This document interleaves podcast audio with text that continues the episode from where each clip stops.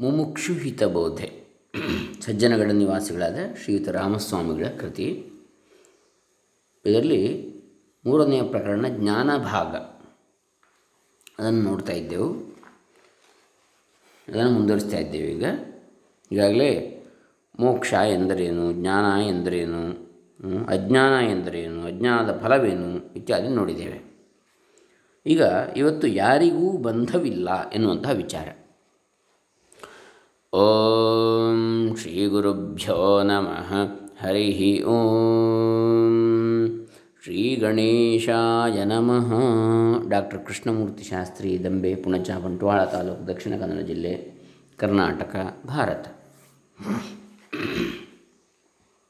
ಯಾರಿಗೂ ಬಂಧವಿಲ್ಲ ಅಥವಾ ಬಂಧನವಿಲ್ಲ. ಶಿಷ್ಯ ಪ್ರಶ್ನೆ ಮಾಡ್ತಾನೆ, ಗುರುದೇವ ನಾನು ನನ್ನ ನಿಜವಾದ ಸ್ವರೂಪವನ್ನು ತಿಳಿಯದೆ ದುಃಖದಿಂದ ಬಳಲುತ್ತಾ ಇದ್ದೇನೆ. ದೇಹವೇ ನಾನೆಂಬ ಭಾವನೆಯು ಇನ್ನೂ ಹೋಗಲಿಲ್ಲ. ಎಷ್ಟು ಶ್ರವಣ ಮಾಡಿದರೂ ನಿಷ್ಫಲವಾಗ್ತಾ ಇದೆ. ಮನನವಾಗುವುದಿಲ್ಲ. ನನ್ನ ಸತ್ಯ ಸ್ವರೂಪವನ್ನು ತಿಳುಹಿಸಿ ನನ್ನನ್ನು ಮುಕ್ತನನ್ನಾಗಿ ಮಾಡಬೇಕು ಸ್ವಾಮಿ ಅಂತ ಪ್ರಶ್ನೆ ಮಾಡ್ತಾನೆ ಶಿಷ್ಯ. ಆಗ ಗುರು ಉತ್ತರ ಕೊಡ್ತಾನೆ, ನೀನು ನಿನ್ನ ನಿಜವಾದ ಸ್ವರೂಪವನ್ನು ತಿಳಿಯದೆ ಬಳಲುತ್ತಿರುವಂತೆ ನಿನಗೆ ತೋರಿದರೂ ಸಹ ವಿಚಾರ ಮಾಡಿ ನೋಡಿದರೆ ನಿಜವಾಗಿ ಎಂದು ನೀನು ಬಳಲುತ್ತಿಲ್ಲ. ಅಷ್ಟೇ ಅಲ್ಲದೆ ಬಳಲುವುದು ನಿನ್ನ ಸ್ವರೂಪದಲ್ಲಿ ಇಲ್ಲವೇ ಇಲ್ಲ. ಪ್ರತ್ಯಕ್ಷವಾಗಿ ದುಃಖವನ್ನು ಅನುಭವಿಸುತ್ತಿರುವುದನ್ನು ಸುಳ್ಳೆಂದು ತಿಳಿಯುವುದು ಹೇಗೆಂದರೆ, ಮನೆಯೊಳಗೆ ಬಾಗಿಲನ್ನು ಹಾಕಿಕೊಂಡು ಹಾಸಿಗೆಯ ಮೇಲೆ ಮಲಗಿರುವ ನೀನು ಎಲ್ಲಿಯೋ ಹೋಗಿ ಕಾಡಿನಲ್ಲಿ ಹುಲಿಯ ಕೈಗೆ ಸಿಕ್ಕಿದಂತಾಗಿ ಬಹಳವಾದ ದುಃಖಪಡುತ್ತಿದೆಯಲ್ಲ ಸ್ವಪ್ನ ಕಾಲಕ್ಕೆ ಅದು ಸತ್ಯವೆಂದು ತೋರಿದರೂ ಸಹ ಎಚ್ಚರವಾದ ಮೇಲೆ ಹಾಸಿಗೆಯ ಮೇಲೆ ಸುಖವಾಗಿರುವುದನ್ನು ಕಂಡು ಆಶ್ಚರ್ಯ ಚಕಿತನಾಗಿ ಹೇಗೆ ಸ್ವಪ್ನದಲ್ಲಿ ಕಂಡದ್ದೆಲ್ಲವೂ ಸುಳ್ಳೆಂದು ತಿಳಿಯುವೆ, ತಿಳಿಯುವೆಯೋ? ಹಾಗೆಯೇ ನೀನು ಸುಖ ದುಃಖಗಳ ಮಾತು ಅನುಭವಿಸುವುದು ಸಹ ವಿಚಾರ ಮಾಡಿ ನೋಡಿದರೆ ಸುಳ್ಳೇ ಆಗಿರುತ್ತದೆ. ಒಂದು ಪಕ್ಷ ನಿನಗೆ ದುಃಖವಾಗುವುದು ನಿಜವಾಗಿದ್ದರೆ, ಗಾಢ ನಿದ್ರೆಯಲ್ಲಿ ಏತಕ್ಕೆ ನಿನಗೆ ದುಃಖವಾಗುವುದಿಲ್ಲ? ನಿನ್ನ ಅನುಭವವನ್ನೇ ನೀನು ನೋಡಿಕೊ. ಇನ್ನು ದೇಹವೇ ನಾನೆಂಬ ಭಾವನೆ ಹೋಗಲಿಲ್ಲವೆಂದು ತಿಳಿದುಕೊಂಡಿರುತ್ತೀಯೇ. ಒಬ್ಬ ಶ್ರೀಮಂತನು ಹುಚ್ಚು ಹಿಡಿದು ನಾನು ಮಹಾ ದರಿದ್ರನಿದ್ದೇನೆಂದು ಎಷ್ಟು ಭಾವಿಸಿದರೂ ಎಷ್ಟು ಜನರು ಅವನಿಗೆ ನೀನು ಬಹಳ ಬಡವನೆಂದು ಹೇಳಿದರೂ ಸಹ ಅವನು ಎಂದಿಗಾದರೂ ದರಿದ್ರನಾಗುತ್ತಾನೆಯೇ? ಇಲ್ಲ. ಅವನು ತಾನು ದರಿದ್ರನೆಂದು ತಿಳಿದಾಗ್ಯೂ ಸಹ ಅವನು ಹೇಗೆ ಶ್ರೀಮಂತನೋ ಹಾಗೆ ನೀನು ದೇಹವೇ ನಾನೆಂದು ತಿಳಿದಾಗ್ಯೂ ಸಹ ನೀನು ಎಂದೂ ದೇಹವಾಗಲು ಶಕ್ಯವಿಲ್ಲ. ಅಷ್ಟೇ ಅಲ್ಲದೆ ಎಂದೆಂದಿಗೂ ಯಾವ ದುಃಖಕ್ಕೂ ಯಾವ ಬಂಧನಕ್ಕೂ ಸಿಕ್ಕದಂತಹ ಆನಂದ ಸ್ವರೂಪನು ನಿತ್ಯಮುಕ್ತನೂ ನೀನಾಗಿರುತ್ತೀಯೇ. ಈಗಾಗಲೇ ನೀನು ತಿಳಿದಿರುವಂತೆ ಒಂದು ಪಕ್ಷಕ್ಕೆ ದೇಹವೇ ನೀನಾಗಿದ್ದರೆ ಯಾವ ಸದ್ಗುರುವಿಗೂ ದೇಹರಹಿತವಾದ ಆತ್ಮ ಸಾಕ್ಷಾತ್ಕಾರವನ್ನು ಮಾಡಿಸಿಕೊಡಲು ಸಾಧ್ಯವಾಗದು. ದೇಹವಿಲ್ಲದಂತಹ ಆತ್ಮ ಸಾಕ್ಷಾತ್ಕಾರ. ಕೆಲವರು ದೇಹವನ್ನು, ಇಂದ್ರಿಯಗಳನ್ನು, ಮನಸ್ಸು, ಬುದ್ಧಿಗಳನ್ನು, ಅಹಂಕಾರವನ್ನು ಆತ್ಮವೆಂದು ಭಾವಿಸ್ತಾರೆ ಮತ್ತು ಕೆಲವರು ಆತ್ಮಸ್ವರೂಪದ ನಿರ್ವಿಕಾರತ್ವ, ಅಜರತ್ವ ಅಮರತ್ವಾದ ಲಕ್ಷಣಗಳು ದೇಹಾದಿಗಳಲ್ಲಿ ತೋರಬೇಕೆಂದು ಪ್ರಯತ್ನಿಸ್ತಾರೆ. ಆದರೆ ಅದು ಎಂದಿಗೂ ಸಾಧ್ಯವಾಗುವುದಿಲ್ಲ. ಏಕೆಂದರೆ, ನಾ ಸತೋ ವಿದ್ಯತೆ ಭಾವೋ, ನಾ ಭಾವೋ ವಿದ್ಯತೆ ಸತಃ. ಉಭಯೋರಪಿ ದೃಷ್ಟೋಂತಸ್ತ್ವನಯೋಸ್ತತ್ವದರ್ಶಿಭಿ ಭಗವದ್ಗೀತೆ ಎರಡು ಹದಿನೇಳು. ಅಸತ್ ಅಥವಾ ಇಲ್ಲದ್ದು ಎಂದು ಇದ್ದದ್ದಾಗುವುದಿಲ್ಲ. ನ ಅಸತಃ ವಿದ್ಯತೆ ಭಾವ. ಸತ್ನ ಅಭಾವ ವಿದ್ಯತೆ ಸತಃ. ಸತ್ತು ಅಥವಾ ಇದ್ದದ್ದು ಎಂದು ಇಲ್ಲದಂತ ಆಗುವುದಿಲ್ಲ. ಇದನ್ನು ಜ್ಞಾನಿಗಳೇ ಬಲ್ಲರು. ಯಾವುದೂ ಅಜ್ಞಾನದಿಂದ ಬೇರೆ ಬೇರೆಯಾಗಿ ತೋರುತ್ತಿದೆಯೋ, ವಿಚಾರ ಮಾಡಿ ನೋಡಿದರೆ ಇಲ್ಲವೇ ಇಲ್ಲವೋ, ಕೇವಲ ಕಲ್ಪಿತವಾಗಿದೆಯೋ, ಅದು ಅಸತ್. ಮಣ್ಣು ಗಡಿಗೆಯಂತೆ ತೋರುತ್ತದೆ. ವಿಚಾರ ಮಾಡಿ ನೋಡಿದರೆ ಅದರ ಮಣ್ಣಿಗಿಂತ ಬೇರೆಯಾಗಿಲ್ಲವೇ ಇಲ್ಲ.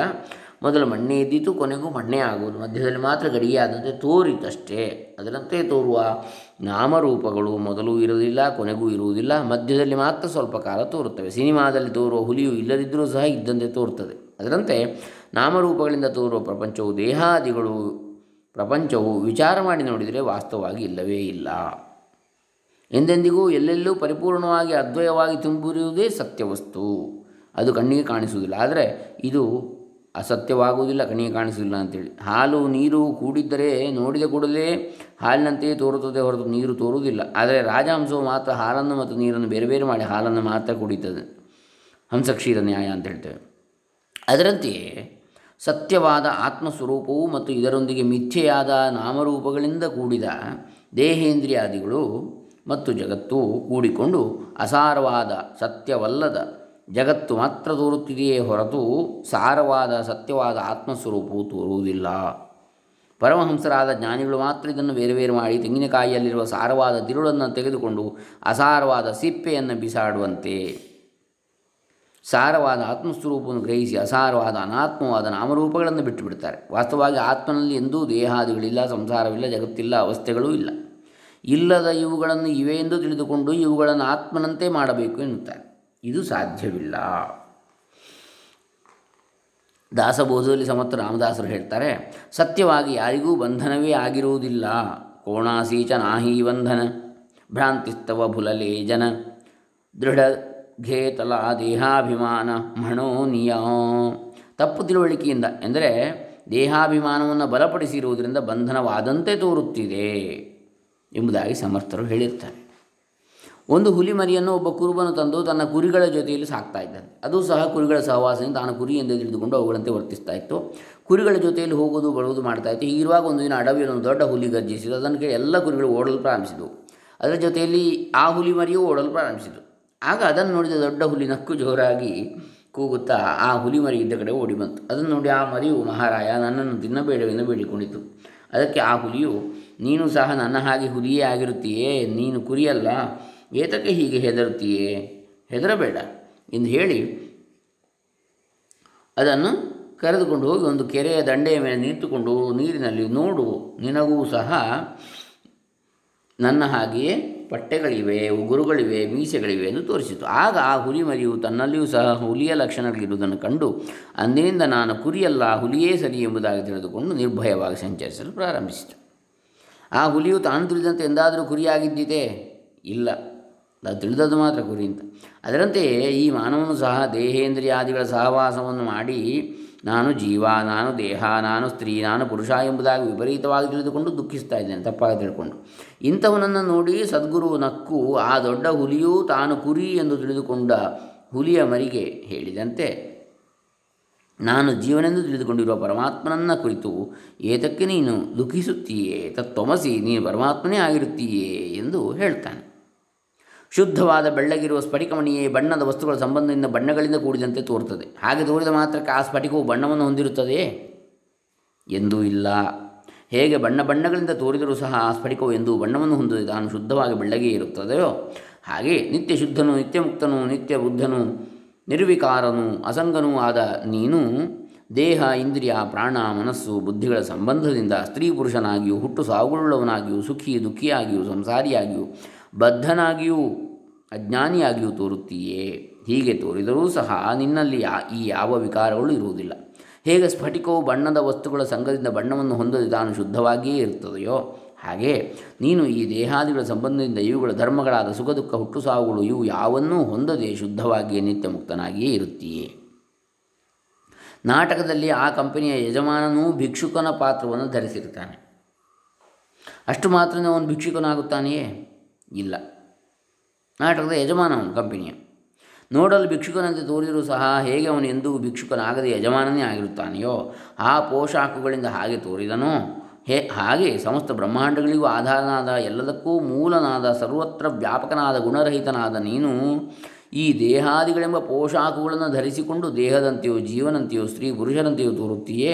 ಹೀಗೆ ತೋರಿದರೂ ಸಹ ಎಂದೂ ನೀನು ದೇಹಾದಿಗಳಾಗಿಲ್ಲ, ಆಗಲೂ ಸಾಧ್ಯವಿಲ್ಲ. ಹೇಗೆ ನಾಟಕ ಕಂಪನಿ ಯಜಮಾನನ ಆ ಭಿಕ್ಷುಕನ ಪೋಷಾಕುಗಳಿಂದ ತನ್ನ ಯಜಮಾನತ್ವವನ್ನು ಕಳೆದುಕೊಳ್ಳದೆ ಭಿಕ್ಷುಕನಾಗದೆ ತಾನು ಯಜಮಾನನಾಗಿಯೇ ಇದ್ದಾನೆಯೋ ಹಾಗೆ? ನೀನು ಈ ದೇಹೇಂದ್ರಿಯಾದಿಗಳೆಂಬ ಪೋಷಾಕುಗಳಿಂದ ನಿನ್ನ ಸಚ್ಚಿದಾನಂದ ಸ್ವರೂಪವನ್ನು ಕಳೆದುಕೊಳ್ಳದೆ, ದೇಹಾದಿಗಳಾಗದೆ ಅವುಗಳಿಂದ ವಿಕಾರವನ್ನು ಹೊಂದದೆ ಗುಣರಹಿತನಾಗಿ ಪರಿಪೂರ್ಣನಾಗಿ ಸರ್ವತ್ರ ವ್ಯಾಪಕನಾಗಿ ನಿರಾಕಾರನಾಗಿ ಪರಮಾನಂದ ರೂಪನಾಗಿಯೇ ಇರುತ್ತೀಯೇ. ದೇಹವಿದ್ದರೆ ತಾನೇ ದೇಹವೇ ತಾನೆಂಬ ಭಾವನೆಯು ಹೋಗಬೇಕಾದದ್ದು. ಮನಸ್ಸಿದ್ದರೆ ತಾನೇ ದುಃಖದಿಂದ ಬಿಡುಗಡೆ ಹೊಂದಬೇಕಾದದ್ದು. ನೋಡಿ, ಎಂತಹ ವಿಚಾರ. ದೇಹವಿದ್ದರೆ ತಾನೇ ದೇಹವೇ ನಾನೆಂಬ ಭಾವನೆ ಹೋಗಬೇಕು. ಮನಸ್ಸಿದ್ದರೆ ತಾನೇ ದುಃಖದಿಂದ ಬಿಡುಗಡೆ ಆಗಬೇಕಾದ್ದು. ಮನಸ್ಸಿಗೆ ಅಲ್ವ ದುಃಖ ಆಗೋದು? ಮೊದಲು ನೀನು ತಿಳಿದಿರುವಂತೆ ದೇಹ ಮತ್ತು ಮನಸ್ಸು ನಿಜವಾಗಿಯೂ ಇವೆಯೋ? ಅಥವಾ ಇದ್ದಂತೆ ತೋರಿ ಸುಳ್ಳಾಗಿವೆಯೋ? ಇದನ್ನು ಸ್ವಲ್ಪ ವಿಚಾರ ಮಾಡಿ ನೋಡೋಣ. ದೇಹವಾಗಲಿ, ಜಗತ್ತಾಗಲಿ, ಇದೆ ಎನ್ನುವುದಕ್ಕೆ ಏನು ಪ್ರಮಾಣ? ನಾವು ಕಣ್ಣಿನಿಂದ ನೋಡುತ್ತೇವೆ, ಕಿವಿಯಿಂದ ಕೇಳ್ತೇವೆ ಮೂಗಿನಿಂದ ಮೂಸಿ ನೋಡ್ತೇವೆ ಕೈಯಿಂದ ಮುಟ್ಟಿ ನೋಡ್ತೇವೆ. ಈ ರೀತಿ ಇಂದ್ರಿಯಗಳಿಗೆ ಗೋಚರವಾಗಿರುವುದರಿಂದ, ಗೋಚರವಾಗುವುದರಿಂದ ದೇಹ ಮತ್ತು ಇದಕ್ಕೆ ಸಂಬಂಧಪಟ್ಟ ಜಗತ್ತು ಸಂಸಾರ ಇದೆ ಎಂದು ಒಪ್ಪುತ್ತೇವೆ. ಇಂದ್ರಿಯಗಳಿಗೆ ಗೋಚರವಾಗದೇ ಪ್ರಪಂಚವಿದೆ ಎಂದರೆ ಯಾರೂ ಒಪ್ಪುವುದಿಲ್ಲ. ಈ ದೇಹಾದಿ ಪ್ರಪಂಚವಿದೆ ಎನ್ನುವುದಕ್ಕೆ ಪ್ರಮಾಣವಾದ ಇಂದ್ರಿಯಗಳು ನಿಜವಾಗಿ ಇವೆ ಎನ್ನುವುದಕ್ಕೆ ಏನು ಪ್ರಮಾಣ? ನಮ್ಮ ಮನಸ್ಸಿಗೆ ಇಂದ್ರಿಯಗಳು ಗೋಚರವಾಗುತ್ತವೆ. ಆದ್ದರಿಂದ ಇಂದ್ರಿಯಗಳಿಗೆ ಇಂದ್ರಿಯಗಳಿವೆ ಎಂದು ಒಪ್ಪುತ್ತೇವೆ. ಮನಸ್ಸು ಎಲ್ಲಿಯಾದರೂ ಒಂದು ವಿಷಯದಲ್ಲಿ ಮಗ್ನವಾಗಿದ್ದರೆ ಆಗ ಇಂದ್ರಿಯ ಮತ್ತು ಅದಕ್ಕೆ ಸಂಬಂಧಪಟ್ಟ ವಸ್ತುಗಳು ಗೋಚರವಾಗುವುದಿಲ್ಲ. ಉದಾಹರಣೆಗೆ ನಾವು ಯಾವುದಾದ್ರೂ ಒಂದು ಚಿಂತೆಯಲ್ಲಿ ಮಗ್ನರಾಗಿದ್ದಾಗ ನಮ್ಮ ಎದುರಿಗೆ ಯಾರಾದರೂ ಬಂದರೆ ಆಗ ನಮಗೆ ಅವರು ಕಾಣಿಸುವುದಿಲ್ಲ. ಹಾಗೆಯೇ ನಮ್ಮ ಮನಸ್ಸು ಬೇರೆ ಕಡೆ ಹೋದಾಗ ಎದುರಿಗಿದ್ದವರು ಏನು ಹೇಳಿದರೂ ನಮಗೆ ತಿಳಿಯುವುದಿಲ್ಲ. ಇದರಂತೆ ಸಮಸ್ತ ಇಂದ್ರಿಯಗಳು ಸಹ ಇವೆ. ಮನಸ್ಸನ್ನು ಅವಲಂಬಿಸಿಕೊಂಡೇ ಇಂದ್ರಿಯಗಳು, ದೇಹವು, ಜಗತ್ತು ಇವೆ.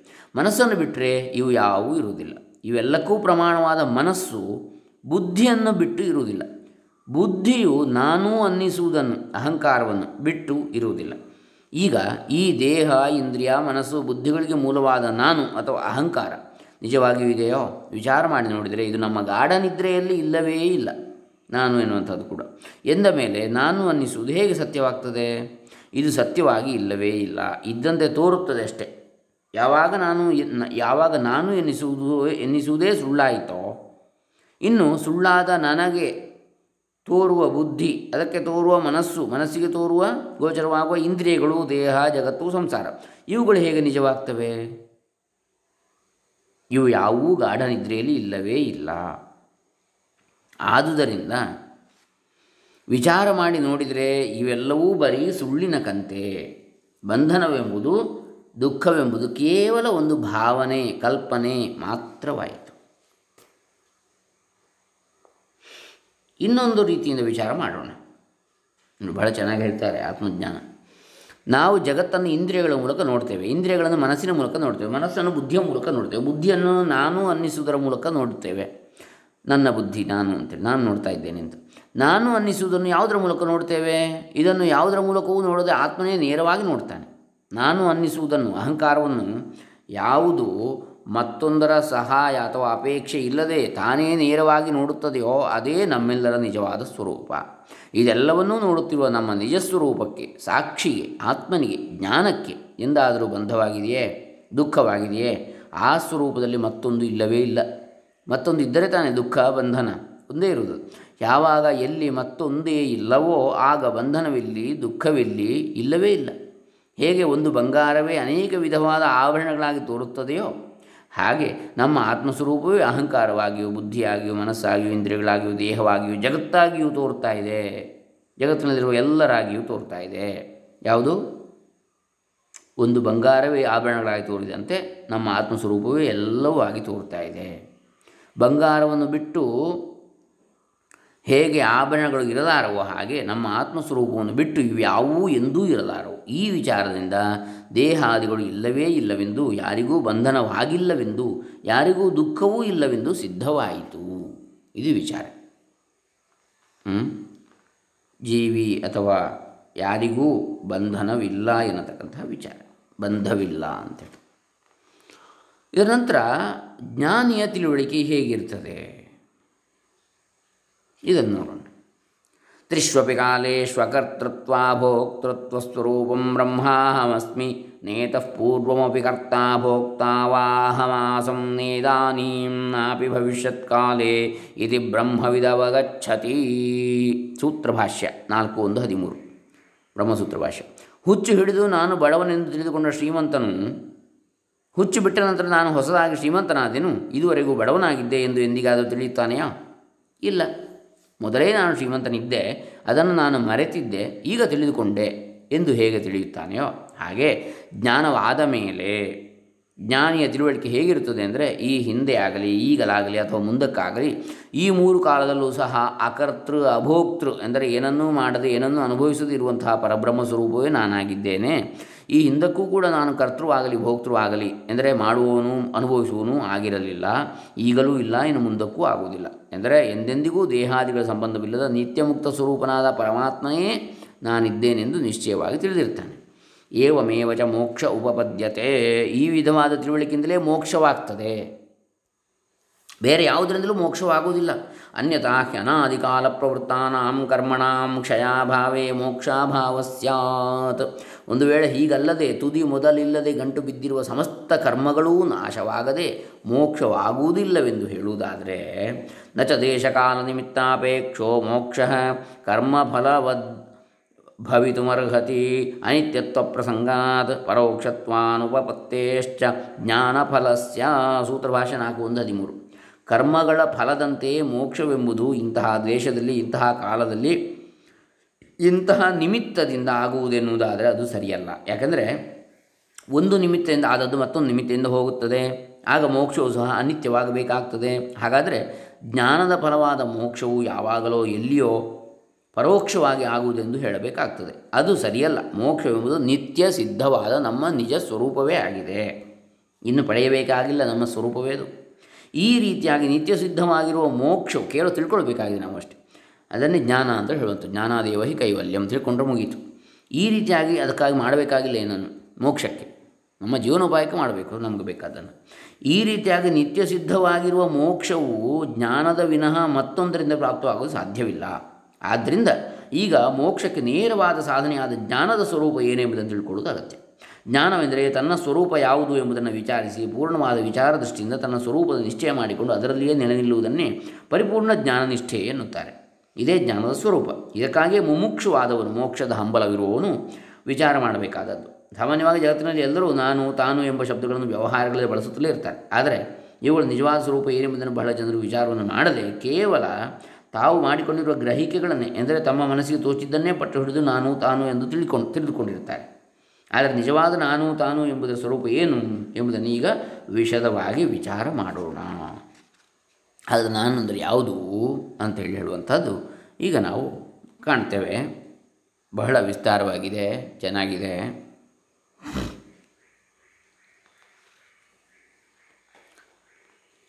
ಈ ದೇಹವು ನಾನಲ್ಲ. ಪಿತೃಭುಕ್ತಾನ್ನಜಾದ್ವೀರ್ಯಾಜ್ಜಾತೋನ್ನೇನೈವ ವರ್ಧತೆ. ದೇಹಸ್ಸೋನ್ನಮಯೋ ನಾತ್ಮ ಪ್ರಾಹು ಪ್ರಾಗೂರ್ಧ್ವಂ ತದಭಾವತಃ. ಪಂಚದಶಿಯಲ್ಲಿ ಬರ್ತದೆ ವಿದ್ಯಾರಣ್ಯರ. ತಂದೆ ತಾಯಿಗಳು ತಿಂದ ಅನ್ನದಿಂದ ಉತ್ಪನ್ನವಾದ ವೀರ್ಯದಿಂದ ಈ ದೇಹವು ಹುಟ್ಟಿ ಅನ್ನದಿಂದಲೇ ಬೆಳೆಯುತ್ತದೆ ಎಂದ ಮೇಲೆ ಈ ದೇಹವು ಅನ್ನದ ವಿಕಾರ. ಆದ್ದರಿಂದ ಈ ದೇಹವು ತಾನಲ್ಲ. ಲೋಕದಲ್ಲಿ ಗಾರುಡಿಯವನು ತನ್ನ ವಿದ್ಯೆಯಿಂದ ಏನೂ ಇಲ್ಲದ ಸ್ಥಳದಲ್ಲಿ ಒಂದು ವೃಕ್ಷವನ್ನು ಸೃಷ್ಟಿಸಿ ಆಗಲೇ ಅದರಲ್ಲಿ ಫಲವನ್ನು ಸಹ ತೋರಿಸ್ತಾನೆ. ಜಾದುಗಾರ ಮಾಂತ್ರಿಕ. ಆದರೆ ಅದು ಉತ್ತರ ಕ್ಷಣದಲ್ಲಿಯೇ ನಾಶವಾಗುವುದರಿಂದ ಅದಕ್ಕೆ ಇಂದ್ರಜಾಲ ಅಂತೇಳಿ ಹೇಳ್ತಾರೆ. ಹಾಗೆಯೇ ಇಲ್ಲಿಯೂ ಸಹ ಮೊದಲು ಏನೂ ಇಲ್ಲದೆ ಒಂದು ಹನಿ ವೀರ್ಯದಿಂದಲೇ ಇಷ್ಟು ದೊಡ್ಡ ಶರೀರವಾಗಿ ತೋರಿ ಕೊನೆಗೆ ನಾಶವಾಗಿ ಹೋಗ್ತದೆ. ಎಂದ ಮೇಲೆ ಇದಕ್ಕಿಂತಲೂ ವಿಚಿತ್ರವಾದ ಇಂದ್ರಜಾಲ ಯಾವುದಿದೆ? ಯಥಾರ್ಥವಾಗಿ ಈ ದೇಹದಲ್ಲಿ ಏನಿದೆ ಎಂದು ವಿಚಾರ ಮಾಡಿ ನೋಡಿದರೆ, ಹೂಡಿದೆಲು ಮರ ಮುಟ್ಟು ಮಾಂಸದ ಗೋಡೆ ಚರ್ಮದ ಹೊದಿಕೆ ನರವಿನ ಕೂಡೆ ಹಿಂಡಿಗೆ ಬಿಗಿದ ಮನೆಯೊಳಗಾತ್ಮ ನಿರುತಿರಲು. ಬೀಡು ತೊಲಗಿದ ಬಳಿಕ ಆ ಸುಡುಗಾಡಿನಲೆ ಬೆಂದುರಿವ ಕೊಳ್ಳಿಯ ನೋಡಿ ನಂಬಿರಬಹುದೇ? ಎಂಟು ಗೇಣಿನ ದೇಹ ರೋಮಗಳೆಂಟು ಕೋಟಿಯು ಕೀಲ್ಗಳರವ ಕೀಲ್ಗಳರವತ್ತೆಂಟು ಮಾಂಸಗಳಿಂದ ಮಾಡಿದ ಮನೆಯ ಮನವರಿದು. ನೆಂಟ ನೀನಿರ್ದಗಲಿದೊಡೆ ಒಣ ಹೆಂಟೆಯಲ್ಲಿ ಮುಚ್ಚುವರು ದೇಹದಲುಂಟೆ ವರಪುರುಷಾರ್ಥ. ಎಲುಬು ರಕ್ತವು ಮಾಂಸ ಮೇಲೆ ಚರ್ಮದ ಎಲುಬು ರಕ್ತವು ಮಾಂಸ ಮೇಲೆ ಚರ್ಮದ ಹೊದಿಕೆ, ಒಳಗೆ ಮಲಮೂತ್ರಾದಿ ಕ್ರಿಮಿಗಳಿಹವು. ಹಲವು ವ್ಯಾಧಿಯ ಬೀಡು ಪಂಚಭೂತದ ನಾಡು. ಎಲುಬು ದೇಹವ ನಂಬಿ ಕೆಡಬೇಡ ಮನುಜ. ಕನಕದಾಸರು ಹೇಳಿದ್ದಾರೆ. ಈ ದೇಹವೆಂದರೆ ಜೀವನು ವಾಸ ಮಾಡಲು ಯೋಗ್ಯವಾದ ಒಂದು ಮನೆ. ದೇಹ ಅಂದರೆ ಏನು? ಜೀವನು ವಾಸ ಮಾಡಲು ಯೋಗ್ಯವಾದ ಒಂದು ಮನೆ. ಮನೆಯಿಂದಾದರೂ ತಾನೇ ಆಗಲು ಶಾ, ಸಾಧ್ಯವೇ? ತಾನು ವಾಸವಾಗಿರುವ ಮನೆಗೆ ತಾನೆಂದರೆ ಅವನನ್ನು ಹೇಗೆ ಮೂರ್ಖನೆನ್ನುತ್ತಾರೆಯೋ ಹಾಗೆ ಈ ಜೀವನು ವಾಸವಾಗಿರುವ ಈ ದೇಹಕ್ಕೇ ತಾನು ಅಂತೇಳಿ ಹೇಳಿದರೆ ಜ್ಞಾನಿಗಳು ಅವನಿಗೆ ಮೂರ್ಖನೆನ್ನುತ್ತಾರೆ. ಈ ದೇಹವೆಂದರೆ ಪಂಚಭೂತಗಳಿಂದ ಕಟ್ಟಿದ ಒಂದು ಮನೆ, ಪೃಥ್ವಿ ಅಪ್ತೇಜವಾಯ ಆಕಾಶಗಳಿಂದ. ಈ ಮನೆಯು ಹೇಗಿದೆ ಎಂದರೆ ಎಲುಬುಗಳೇ ಈ ಮನೆಗೆ ಕಂಬ, ತೊಲೆಗಳಂತಿವೆ, ಮಾಂಸದ ಗೋಡೆಯನ್ನು ಹಾಕಿ ನರಗಳಿಂದ ಕಟ್ಟಿದ್ದಾನೆ. ಇದಕ್ಕೆ ಗಿಲಾವು ಅಥವಾ ಹೊದಿಕೆ ಅಂದರೆ ಚರ್ಮ. ಈ ಮನೆಯೊಳಗಿರುವ ಜೀವನು ಹೊರಟು ಹೋದನೆಂದರೆ ಇದನ್ನು ಸುಟ್ಟು ಹಾಕ್ತಾರೆ. ಕೊನೆಗೆ ಇದು ಬೂದಿ ಆಗ್ತದೆ. ಇಂತಹ ದೇಹಕ್ಕೆ ನಾನೆನ್ನುವುದು ಎಷ್ಟು ಭ್ರಮೆ. ನೋಡಿ ಎಂತಹ ಉದಾಹರಣೆ ಕೊಡ್ತಾರೆ. ಈ ದೇಹದಲ್ಲಿ ಇರುವುದಾದರೂ ಏನು? ಎಲುಬು, ರಕ್ತ, ಮಾಂಸ, ಮಜ್ಜೆ, ಮೇಧಸ್ಸು, ಮಲಮೂತ್ರ, ಕ್ರಿಮಿಕೀಟಗಳು ತುಂಬಿವೆ. ಇದರಲ್ಲಿ ಪವಿತ್ರವಾದ ವಸ್ತು ಯಾವುದಿದೆ? ಯಾವುದೂ ಇಲ್ಲ. ಇದರಲ್ಲಿರುವುದೆಲ್ಲ ಅಪವಿತ್ರವಾದ, ಅಮಂಗಲಕರವಾದ ಹೊಲಸೆ. ರೋಮ ರೋಮಗಳಿಂದಲೂ ನವದ್ವಾರಗಳಿಂದಲೂ ಹೊಲಸು ಹೊರಕ್ಕೆ ಬರ್ತಲೇ ಇರ್ತದೆ. ತಾನು ತನ್ನದು ಎಂದು ತಿಳಿದಿರುವ ತನ್ನ ದೇಹದಿಂದಲೇ ಹೊರಕ್ಕೆ ಬಂದ ಹೊಲಸನ್ನು ಕಂಡರೆ ಹೇಸಿಕೊಳ್ಳುತ್ತೀಯೆ, ಮೂಗು ಮುಚ್ಚಿಕೊಳ್ಳುತ್ತೀಯೆ. ಅದನ್ನು ನೋಡಲು ಸಹ ಅಸಹ್ಯ ಅಸಹ್ಯವಾಗ್ತದೆ. ಹೀಗಿರುವಾಗ ಕೇವಲ ಹೇಸಿಗೆಯ ಹೊಲಸಿನ ಮುದ್ದೆಯಾದ ಈ ದೇಹಕ್ಕೆ ನಾನೆನ್ನುವುದು ಎಂತಹ ನಾಚಿಕೆ ಕೇಳುತ್ತಾನೆ? ನೋಡುವುದಕ್ಕೂ ಮುಟ್ಟುವುದಕ್ಕೂ ಅಸಹ್ಯಕರವಾದ ಅಮೇಧ್ಯ ಹೇಸಿಗೆಯಿಂದಲೇ ತುಂಬಿರುವ ಈ ಹೊಲಸಿನ ದೇಹವನ್ನು ತಾನು ಸದಾ ಸರ್ವದಾ ಹೊತ್ತುಕೊಂಡಿರುವುದಲ್ಲದೆ ಜನ್ಮ ಜನ್ಮಾಂತರಗಳಿಂದಲೂ ಸ್ವಲ್ಪವೂ ನಾಚಿಕೆ ಇಲ್ಲದೆ ಈ ಮಲಭಾಂಡವನ್ನೇ ನಾನೆಂದು ತಿಳಿದುಕೊಂಡು ಮೋಹಿಸಿದ್ದೀಯಲ್ಲ? ಇದಕ್ಕಿಂತಲೂ ಮೂರ್ಖತನವು ಬೇರೊಂದು ಇದೆಯಾ? ಏನಿದೆ? ಮನುಷ್ಯನು ಹರಕು ಬಟ್ಟೆಯನ್ನು ತೆಗೆದು ಹಾಕಿ ಹೊಸ ಬಟ್ಟೆಯನ್ನು ಧರಿಸುವಂತೆ ಜೀವನ ಹಳೆಯ ಶರೀರವನ್ನು ಬಿಟ್ಟು ಹೊಸ ಶರೀರವನ್ನು ಧರಿಸ್ತಾನೆ ಇದಕ್ಕೆ ಹುಟ್ಟುವುದು, ಸಾಯುವುದು ಎನ್ನುತ್ತಾರೆ. ಒಂದು ಪಕ್ಷ ದೇಹವೇ ನಾನಾಗಿದ್ದರೆ ನಾನು ಹೋಗುವಾಗ ಈ ದೇಹವನ್ನು ಸಹ ತೆಗೆದುಕೊಂಡು ಹೋಗಬೇಕು. ಹಾಗೆ ದೇಹವನ್ನು ತೆಗೆದುಕೊಂಡು ಹೋಗುವುದಿಲ್ಲ. ಅದನ್ನು ಇಲ್ಲಿಯೇ ಬಿಟ್ಟು ಹೋಗ್ತಾನೆ. ಹಾಗಾದರೆ ಹೋಗುವುದು ಯಾರು? ಹೋಗುವುದು ನಾನು. ಹಾಗಾದರೆ ನಾನು ದೇಹವ? ದೇಹ ಬಿಟ್ಟು ಹೋಗುವುದು ನಾನು. ಹಾಂ. ಹಾಗೆಯೇ ದೇಹವನ್ನು ತೆಗೆದುಕೊಂಡು ಹೋಗುವುದಿಲ್ಲ. ಇದನ್ನು ಇಲ್ಲಿಯೇ ಬಿಟ್ಟು ಹೋಗ್ತೇನೆ. ಆದುದರಿಂದ ತೋರುವ ಈ ದೇಹವು ನಾನಲ್ಲ. ಸಿದ್ಧವಾಯಿತಾ? ಒಂದು ಮನೆಯಲ್ಲಿ ನಾನು ಇದ್ದರೆ ಮನೆಯು ನನ್ನದು ಎಂದೇ ಕರೆಯುವೆ. ಹಾಗೆಂದರೆ ಮನೆಯು ನಾನಲ್ಲವೆಂದು ಸಿದ್ಧವಾಗುತ್ತದೆ. ಮನೆಯು ನನ್ನದು, ನಾನೇ ಅಲ್ಲ. ಈ ದೇಹ ನನ್ನದು. ಅದರಂತೆ ನನ್ನ ದೇಹ ಎಂದು ಹೇಳುವ ನಾನೂ ಸಹ ದೇಹವಲ್ಲ ಎಂಬುದು ಸ್ಪಷ್ಟವಾಗ್ತದೆ. ನಾನಲ್ಲ, ಇದು ನನ್ನ ದೇಹ ಅಂತೇಳಿ. ಈ ದೇಹವು ಪಂಚಭೂತಗಳಿಂದ ಸೃಷ್ಟಿಯಾಗಿರ್ತದೆ ಇಟ್ಟಿಗೆ, ಮಣ್ಣು, ಮರ, ಕಬ್ಬಿಣ, ಸುಣ್ಣ ಇವುಗಳನ್ನು ಸೇರಿಸಿ ಕಟ್ಟಿರುವುದಕ್ಕೆ ಮನೆ ಅಂತ ಹೇಳ್ತಾರೆ. ಇವುಗಳನ್ನು ಬೇರೆ ಬೇರೆ ತೆಗೆದಿಟ್ಟರೆ ಯಾವುದಕ್ಕೆ ಮನೆ ಎನ್ನುವುದು? ಇವುಗಳ ಗುಂಪನ್ನು ಬಿಟ್ಟ ಮನೆ ಎನ್ನುವುದು ಸ್ವತಂತ್ರವಾಗಿ ಎಲ್ಲಿದೆ? ಎಲ್ಲಿಯೂ ಇಲ್ಲವೇ ಇಲ್ಲ. ಇದರಂತೆಯೇ ಆಕಾಶ, ವಾಯು, ಅಗ್ನಿ, ಜಲ, ಪೃಥ್ವಿ ಇವುಗಳನ್ನು ಒಂದು ವಿಧವಾಗಿ ಸೇರಿಸಿರುವುದೇ ದೇಹ. ಈ ದೇಹದಲ್ಲಿರುವ ಪಂಚಭೂತಗಳನ್ನು ಬೇರೆ ಬೇರೆ ಮಾಡಿದರೆ ಯಾವುದಕ್ಕೆ ದೇಹವೆನ್ನುವುದು? ಪಂಚಭೂತಗಳಲ್ಲಿ ಲೀನವಾಯಿತು ಅಂತ ಹೇಳುವುದು ಅಷ್ಟೇ. ಇವುಗಳ ಗುಂಪನ್ನು ಬಿಟ್ಟು ದೇಹವು ಸ್ವತಂತ್ರವಾಗಿ ಎಲ್ಲಿದೆ? ಎಲ್ಲಿಯೂ ಇಲ್ಲವೇ ಇಲ್ಲ. ವಾಯು ತತ್ವವು ಈ ದೇಹವನ್ನು ಬಿಟ್ಟು ಹೊರಗಡೆ ಹೋದರೆ ಪ್ರಾಣವು ಹೋಯಿತು ಎಂದು ಹೇಳ್ತಾರೆ. ಅಗ್ನಿ ಅಂಶ ಹೋದರೆ ದೇಹವು ತಣ್ಣಗಾಗ್ತದೆ, ಜಲದ ಅಂಶ ಹೋದರೆ ಕಟ್ಟಿಗೆ ಅಂತ ಆಗ್ತದೆ, ಕೊನೆಗೆ ಉಳಿದದ್ದು ಪೃಥ್ವಿಯ ಅಂಶ. ಮಣ್ಣು ಮಣ್ಣಿಗೆ ಸೇರಿ ಹೋಗ್ತದೆ. ಹೀಗಿರುವಾಗ ದೇಹವು ಎಲ್ಲಿದೆ? ಪಂಚಭೂತಗಳಾದರೂ ಸ್ವತಂತ್ರವಾಗಿಯೋ ಎಂದರೆ ಪೃಥ್ವಿಯು ಜಲವನ್ನು ಬಿಟ್ಟಿಲ್ಲವೇ ಇಲ್ಲ. ಇದರಂತೆ ಜಲವು ಅಗ್ನಿಯನ್ನು ಬಿಟ್ಟಿಲ್ಲ, ಅಗ್ನಿಯು ವಾಯುವನ್ನು ಬಿಟ್ಟಿಲ್ಲ. ಇದು ಹೇಳ್ತೀರಿ ಜಲವು ಅಗ್ನಿಯನ್ನು ಬಿಟ್ಟಿಲ್ಲ? ಜಲದಲ್ಲಿ ಏನಿದೆ? ಈಗ ವಿಜ್ಞಾನದ ಪ್ರಕಾರ ಎಚ್ ಟು ಓ ಹೈಡ್ರೋಜನ್ ಮತ್ತು ಆಕ್ಸಿಜನ್ ಇದೆ. ಹೈಡ್ರೋಜನ್ ಏನದು? ಅದು ದಹನಶೀಲವಾದ ಬೆಂಕಿ. ಆಕ್ಸಿಜನ್ ಏನು? ಉರಿಲಿಕ್ಕೆ ಸಹಾಯ ಮಾಡುವಂಥದ್ದು. ಹಾಗಾಗಿ ಜಲವು ಅಗ್ನಿಯನ್ನು ಬಿಟ್ಟಿಲ್ಲ. ಅಗ್ನಿಯು ವಾಯುವನ್ನು ಬಿಟ್ಟಿಲ್ಲ. ಗಾಳಿ ಇಲ್ಲದಿದ್ದರೆ ಅಗ್ನಿ ಉಂಟಾ? ಅಗ್ನಿ ಉರಿಬೇಕಿದ್ರೆ ಗಾಳಿ ಬೇಕು. ಅಗ್ನಿಯು ವಾಯುವನ್ನು ಬಿಟ್ಟಿಲ್ಲ. ವಾಯುವು ಆಕಾಶವನ್ನು ಬಿಟ್ಟಿಲ್ಲ. ಅವಕಾಶವೇ ಇಲ್ಲದಿದ್ದರೆ ಗಾಳಿ ಇಲ್ಲಕ್ಕೆ ನಿಲ್ಲಲಿಕ್ಕೆ ಸಾಧ್ಯ ಉಂಟು. ಒಂದು ಬಲೂನ್ನ ಒಳಗಾದರೂ ಅವಕಾಶ ಇದ್ದರೆ ಮಾತ್ರ ಬಲೂನೊಳಗೆ ಗಾಳಿ ನಿಲ್ತದೆ. ಹಾಗಾಗಿ ವಾಯುವು ಆಕಾಶವನ್ನು ಬಿಟ್ಟಿಲ್ಲ. ಆಕಾಶವು ಆತ್ಮನನ್ನು ಬಿಟ್ಟು ಇಲ್ಲವೇ ಇಲ್ಲ. ಏತಸ್ಮಾತ್ ಆತ್ಮನ ಆಕಾಶ ಸಂಭೂತಃ ತೈತಿರಿಯೋಪನಿಷತ್ತು ಹೇಳ್ತದೆ. ಈ ಆತ್ಮನಿಂದಲೇ ಆಕಾಶವು ಉಂಟಾಯಿತು. ಹಾಗಾಗಿ ಆಕಾಶವು ಆತ್ಮನನ್ನು ಬಿಟ್ಟಿಲ್ಲ ಈ ವಿಚಾರದಿಂದ ಇದೆಲ್ಲವೂ ಆತ್ಮನಲ್ಲಿಯೇ ಕೇವಲ ಕಲ್ಪಿತವಾಗಿರುತ್ತವೆ ಎಂಬುದು ಸಿದ್ಧವಾಯಿತು. ಎಲ್ಲ ಪಂಚಭೂತಗಳು ಕೂಡ. ಈ ದೇಹವೇ ನಾನಾಗಿದ್ದರೆ ದೇಹವು ಹುಟ್ಟುವುದಕ್ಕಿಂತಲೂ ಮೊದಲು ಇದ್ದಿತೇನು? ಇರಲಿಲ್ಲ. ಸತ್ತ ಮೇಲೆ ಇರುತ್ತದೆಯೇನು? ಇರುವುದಿಲ್ಲ. ಆದರೆ ಈ ದೇಹದಲ್ಲಿರುವ ನಾನು ಮಾತ್ರ ಮೊದಲು ಇದ್ದೆ, ಈಗಲೂ ಇದ್ದೇನೆ, ಕೊನೆಗೂ ಇರ್ತೇನೆ. ಮೊದಲು ಕೊನೆಗೂ ಇಲ್ಲದೆ ಈಗ ಮಾತ್ರ ಅದು ಒಂದೇ ಸಮನೆ ಇರದೆ ಬಾಲ್ಯದಲ್ಲಿ ಒಂದು ಥರ, ಕೌಮಾರದಲ್ಲಿ ಮತ್ತೊಂದು ಥರ, ಯೌವನದಲ್ಲಿ ಇನ್ನೊಂದು ಥರ, ಮುಪ್ಪಿನಲ್ಲಿ ಮಗದೊಂದು ಥರ, ಈ ರೀತಿ ತರತರವಾಗಿ, ಕ್ಷಣ ಕ್ಷಣಕ್ಕೂ ವಿಕಾರವಾಗಿ ತೋರುವ ದೇಹವು ಇದೆ ಎಂದರೆ ಇದು ಸತ್ಯವಾಗುವುದಿಲ್ಲ. ಇದನ್ನು ಜ್ಞಾನಿಗಳು ಒಪ್ಪುವುದಿಲ್ಲ. ಈ ದೇಹವು ಹಿಂದೆ ಇಲ್ಲದೆ ಈಗ ಮಾತ್ರ ತೋರುವುದೆಂಬುದು ಮತ್ತು ನಾನು ಈ ದೇಹವನ್ನು ಬಿಟ್ಟ ನಂತರ ಇದು ನನಗೆ ಇರುವುದಿಲ್ಲವೆಂಬುದು ಅನುಭವ ಸಿದ್ಧವಾಯಿತು ಯಾವುದು ಮೊದಲು ಮತ್ತು ಕೊನೆಯಲ್ಲಿಯೂ ಇರುವುದಿಲ್ವೋ ಅದು ಸದ್ಯಕ್ಕೆ ತೋರುತ್ತಿದ್ದರೂ ಸಹ ಇಲ್ಲವೆಂದೇ ತಿಳಿಯಬೇಕು. ಹೇಗೆಂದರೆ, ಒಬ್ಬ ಮಾಂತ್ರಿಕನು ಕೆಲವು ಕಾಗದಗಳನ್ನು ತೆಗೆದುಕೊಂಡು ಅವನ್ನು ನೋಟುಗಳನ್ನಾಗಿ ಮಾಡಿ ತೋರಿಸ್ತಾನೆ. ಆ ಸಮಯದಲ್ಲಿ ಅವು ನೋಡುವುದಕ್ಕೆ ನೋಟುಗಳಂತೆ ತೋರ್ತಾ ಇದ್ದರೂ ಸಹ ಹೇಗೆ ಅವನ ನೋಟುಗಳು ಅಲ್ಲವೆಂದು ಮತ್ತು ಅವು ಕಾಗದಗಳೇ ಎಂದು ನಿಶ್, ಎಷ್ಟು ನಿಶ್ಚಯವಾಗಿ ನಾನು ತಿಳಿಯುತ್ತೇನೆಯೋ ಹಾಗೆಯೇ ಈ ದೇಹವು ತೋರಿದರೂ ಸಹ ಇಲ್ಲವೆಂದೇ ತಿಳಿಯಬೇಕು. ಪ್ರತ್ಯಕ್ಷವಾಗಿ ತೋರುವುದನ್ನು ಇಲ್ಲವೆಂದು ಹೇಳುವುದು ಹೇಗೆ? ಎಂದರೆ, ಕನಸಿನಲ್ಲಿಯೂ ಸಹ ಹೀಗೆ ತೋರುತ್ತಿದ್ದಿತಲ್ಲ. ಕನಸಿನಲ್ಲಿ ತೋರಿದ್ದು ನಿಜವೇನು? ಇಲ್ಲ. ಎಚ್ಚರ ನಿಜ ಅಲ್ಲ ಅಂತ ಗೊತ್ತಾಯ್ತು. ಅದರಂತೆಯೇ ಇದೂ ಸಹ ಒಂದು ಕನಸು. ಇದೂ ಸಹ ಅದರಂತೆಯೇ ಇದೆ. ಸಿನಿಮಾದಲ್ಲಿ ದೊಡ್ಡ ಹುಲಿ ಕಂಡರೂ ಸಹ ಅಲ್ಲಿ ಹುಲಿ ಇಲ್ಲವೆಂದು ಕೇವಲ ಬಟ್ಟೆ ಇದೆ ಎಂದು ಸ್ಕ್ರೀನ್ ಮಾತ್ರ ಇರೋದು ಥಿಯೇಟರ್ನಲ್ಲಿ ಎಂದು ತಿಳಿಯುವಲ್ವೇ ಯಾಕಂದರೆ ಸಿನಿಮಾ ತೋರುವುದಕ್ಕೆ ಮೊದಲು ಮತ್ತು ಕೊನೆಯಲ್ಲೂ ಹುಲಿ ತೋರುವುದಿಲ್ಲ. ಅದರಂತೆಯೇ ಈ ದೇಹವು ಮೊದಲು ಮತ್ತು ಕೊನೆಯಲ್ಲೂ ಇರುವುದಿಲ್ಲ. ಆದ್ದರಿಂದ ಮಧ್ಯದಲ್ಲಿ ತೋರಿದರೂ ಸಹ ಇಲ್ಲವೆಂದೇ ತಿಳಿಯಬೇಕು. ಕ್ಷಣಿಕವಾದದ್ದಿದು, ತೋರುವಿಕೆ ಮಾತ್ರ. ದೇಹವು ತಾನಲ್ಲವೆಂಬುದನ್ನು ಮತ್ತೊಂದು ರೀತಿಯಿಂದ ನೋಡೋಣ. ನೋಡಿ, ಎಷ್ಟೊಂದು ಉದಾಹರಣೆಗಳು ಕೊಟ್ಟು ತೋರಿಸ್ತಾರೆ. ಆತ್ಮನಸ್ತು ಕಾಮಾಯ ಸರ್ವಂ ಪ್ರಿಯಂ ಭವತಿ. ಬೃಹದಾರಣ್ಯಕ ನಾಲ್ಕು, ಐದು, ಆರು. ಬೃಹದಾರಣ್ಯಕ ಉಪನಿಷತ್ತು. ಲೋಕದಲ್ಲಿ ಮನುಷ್ಯನು ಸಮಸ್ತ ಭೋಗಭಾಗ್ಯಗಳನ್ನು ಬಯಸುವುದು, ಅವುಗಳನ್ನು ಪ್ರೇಮಿಸುವುದು ಏತಕ್ಕೆ? ಎಂದರೆ ಅವುಗಳಿಂದ ತನಗೆ ಸುಖವಾಗಬೇಕೆಂದೇ ಹೊರತು ಅವುಗಳಿಗೆ ತಾನು ಸುಖವನ್ನು ಕೊಡಬೇಕೆಂದಲ್ಲ. ಹಾಗೆ ತಾನು ಪ್ರೇಮಿಸಿದ, ಕಾಮಿಸಿದ ವಸ್ತುವಿನಿಂದ ತನಗೆ ಸುಖವಾಗದಿದ್ದರೆ ಅವುಗಳನ್ನು ದ್ವೇಷಿಸ್ತಾನೆ. ಅಷ್ಟೇ ಅಲ್ಲದೆ ಅವುಗಳನ್ನು ಬಿಟ್ಟು ಬಿಡ್ತಾನೆ. ಇದನ್ನು ಇನ್ನಷ್ಟು ವಿವರಿಸಿ ನೋಡೋಣ. ವಿತ್ತಾತ್ ಪುತ್ರ ಪ್ರಿಯ ಪುತ್ರ ಪಿಂಡ ಪಿಂಡಾತ್ ತಥೇಂದ್ರಿಯಂ ಇಂದ್ರಿಯಾಚ್ಚ ಪ್ರಿಯ ಪ್ರಾಣ. ಪ್ರಾಣಾದ್ ಆತ್ಮ ಪ್ರಿಯ ಪರಹ ವಿದ್ಯಾರಣ್ಯರ ಪಂಚದಶಿಯಲ್ಲಿ ಬಂದಿದೆ. ಲೋಕದಲ್ಲಿ ಮನುಷ್ಯನಿಗೆ ಧನದ ಮೇಲೆ ಎಂದರೆ ಸಿರಿ ಸಂಪತ್ತಿನ ಮೇಲೆ ಪ್ರೇಮ ಇರ್ತದೆ.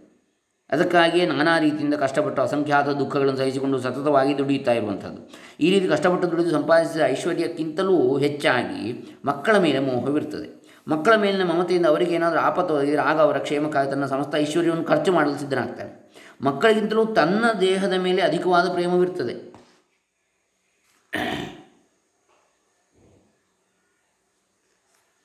ತನ್ನ ದೇಹಕ್ಕೆ ಅಪಾಯವಾಗುವ ಪ್ರಸಂಗ ಬಂದರೆ ಮಕ್ಕಳನ್ನೂ ಬಿಟ್ಟು ಬಿಡ್ತಾನೆ. ಆ ಮಂಗನ ಕತೆ ಗೊತ್ತಿರ್ಬೋದು. ತಾಯಿ ಮಂಗ ಮತ್ತು ಮರಿಮಂಗ ಬಾವಿಯಲ್ಲಿ ಮುಳುಗುವಾಗ ಮರಿಮಂಗ ಕೊನೆಗೆ ನೀರು ಮೇಲೆ ಮೇಲೆ ಬಂದು ಈ ತಾಯಿ ಮಂಗವೇ ಮುಳುಗ್ತದೆ ಅಂತ ಆಗುವಾಗ ಅಷ್ಟರವರೆಗೆ ಮರಿಮಂಗವನ್ನು ತಲೆಯಲ್ಲಿ ಇಟ್ಕೊಳ್ತಿತ್ತಂತೆ ತಾಯಿ ಮಂಗ. ಕೊನೆಗೆ ತಾನೇ ಸಾಯ್ತಾನೆ ಅಂತ ಆಗುವ ಮರಿಮಂಗವನ್ನು ಅಡಿಯಲ್ಲಿ ಹಾಕಿ ಅದರ ಮೇಲೆ ತಾನು ನಿಂತು ನಿಂತುಕೊಳ್ತದಂತೆ ಯಾಕೆ? ತಾನು ಬದುಕಿದ್ರೆ ಜೀವಿಸ್ಬೋದು ಇನ್ನು ಬೇಕಿದ್ರೆ ಇನ್ನೊಂದು ಮರಿ ಇರ್ಬೋದು ಅಂತ.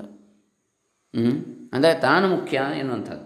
ಹೀಗೆ ತನ್ನ ದೇಹಕ್ಕೆ ಅಪಾಯವಾಗುವ ಪ್ರಸಂಗ ಬಂದರೆ ಮಕ್ಕಳನ್ನು ಬಿಟ್ಟು ಬಿಡ್ತಾನೆ ಅವರಿಂದ ತನಗೆ ಸುಖವಾಗದೆ ಕಷ್ಟ ದುಃಖಗಳು ಬಂದು ಒದಗಿದರೆ ಆಗ ಮಕ್ಕಳನ್ನು ತೊರೆಯುತ್ತಾನೆ. ಈಗ ಎಷ್ಟೋ ಜನರು ಗಂಡ ಹೆಂಡರು, ತಂದೆ ಮಕ್ಕಳು ತಾಯಿ ಮಕ್ಕಳು, ಅಣ್ಣ ತಮ್ಮಂದಿರು ಒಬ್ಬರನ್ನೊಬ್ಬರು ಬಿಟ್ಟು ದೂರವಾಗಿ ಬೇರೆ ಇರುವುದು ಪ್ರತ್ಯಕ್ಷವಾಗಿ ಕಾಣ್ತದೆ. ಇನ್ನು ತನ್ನ ದೇಹಕ್ಕಿಂತಲೂ ತನ್ನ ಇಂದ್ರಿಯಗಳ ಮೇಲೆ ಅಧಿಕವಾದ ಪ್ರೇಮ ಇರ್ತದೆ. ದೇಹಕ್ಕಿಂತಲೂ ಹೆಚ್ಚು. ಹೇಗೆಂದರೆ ದೇಹಕ್ಕೆ ಏನಾದರೂ ಹೊಡೆತ ಬೀಳುವ ಅಥವಾ ಅಪಾಯವಾಗುವ ಪ್ರಸಂಗ ಬಂದರೆ ಇಂದ್ರಿಯಗಳಿಗೆ ಅಪಾಯವಾಗದಂತೆ ನೋಡಿಕೊಳ್ತಾನೆ. ಕಣ್ಣಿಗೆ ಏನಾಗದಾಗ ಜಾಗ್ರತೆ ಮಾಡ್ತಾನೆ, ಇತ್ಯಾದಿ. ಇಂದ್ರಿಯಗಳಿಗಿಂತಲೂ ಪ್ರಾಣದ ಮೇಲೆ ಹೆಚ್ಚು ಪ್ರೇಮ ಇರ್ತದೆ. ನೋಡಿ, ಎಷ್ಟು ಚೆನ್ನಾಗಿ ಉದಾಹರಣೆ ಕೊಡ್ತಾರೆ. ಪ್ರಾಣ ಹೋಗಬಾರ್ದು ನಂದು ಬೆಟ್ಟಾದರೂ ಕೈಕಾಲು ಮುರಿದ್ರೂ ತೊಂದರೆ ಇಲ್ಲ, ಪ್ರಾಣ ಒಂದು ಬೇ, ಉಳಿಬೇಕು. ಪ್ರ- ಪ್ರಾಣದ ಮೇಲೆ ಹೆಚ್ಚು ಪ್ರೇಮ ಇರ್ತದೆ. ಕಣ್ಣು, ಕೈ, ಕಾಲು ಮೊದಲಾದ ಇಂದ್ರಿಯಗಳಿಗೆ ಏನಾದರೂ ರೋಗವು ಬಂದಾಗ, ವೈದ್ಯನು ಅವನ್ನು ಶಸ್ತ್ರಚಿಕಿತ್ಸೆ ಮಾಡಿ ತೆಗೆದು ಹಾಕಿದರೆ ಪ್ರಾಣವು ಉಳಿಯುತ್ತದೆ ಹಾಗಾಗಿ ಪ್ರಾಣ ಆದರೂ ಉಳಿಬೇಕಿದ್ರೆ ನಿಮ್ಮ ಕಾಲು ಕತ್ತರಿಸಬೇಕು ಅಂತ ಹೇಳ್ತಾರೆ ಡಯಾಬಿಟಿಸ್ನಲ್ಲಿ ಇಲ್ಲದಿದ್ದರೆ ಇಲ್ಲ ಎಂದು ಹೇಳಿದರೆ, ಆಗ ಇಂದ್ರಿಯಗಳನ್ನು ಕಳೆದುಕೊಂಡಾದರೂ ಪ್ರಾಣವನ್ನು ಉಳಿಸಿಕೊಳ್ತಾನೆ ಹಾಗಾಗಿ ಇಂದ್ರಿಯಗಳಿಗಿಂತಲೂ ಪ್ರಾಣದ ಮೇಲೆ ಹೆಚ್ಚು ಪ್ರೀತಿ ಇರ್ತದೆ. ದೇಹಕ್ಕಿಂತಲೂ ಇಂದ್ರಿಯಗಳ ಮೇಲೆ, ಇಂದ್ರಿಯಗಳಿಗಿಂತಲೂ ಪ್ರಾಣದ ಮೇಲೆ. ನೋಡಿ, ಎಷ್ಟೋ ಜನರು ಕಣ್ಣು ಕೈಕಾಲುಗಳನ್ನು ಕಳೆದುಕೊಂಡು ಜೀವಿಸಿದ್ದಾರೆ. ಇಷ್ಟು ಪ್ರೀತಿಗೆ ಪಾತ್ರವಾದ ಪ್ರಾಣಕ್ಕಿಂತಲೂ ತನ್ನ ಮೇಲೆ ಅತಿಶಯವಾದ ಪ್ರೇಮ ಇರುತ್ತದೆ.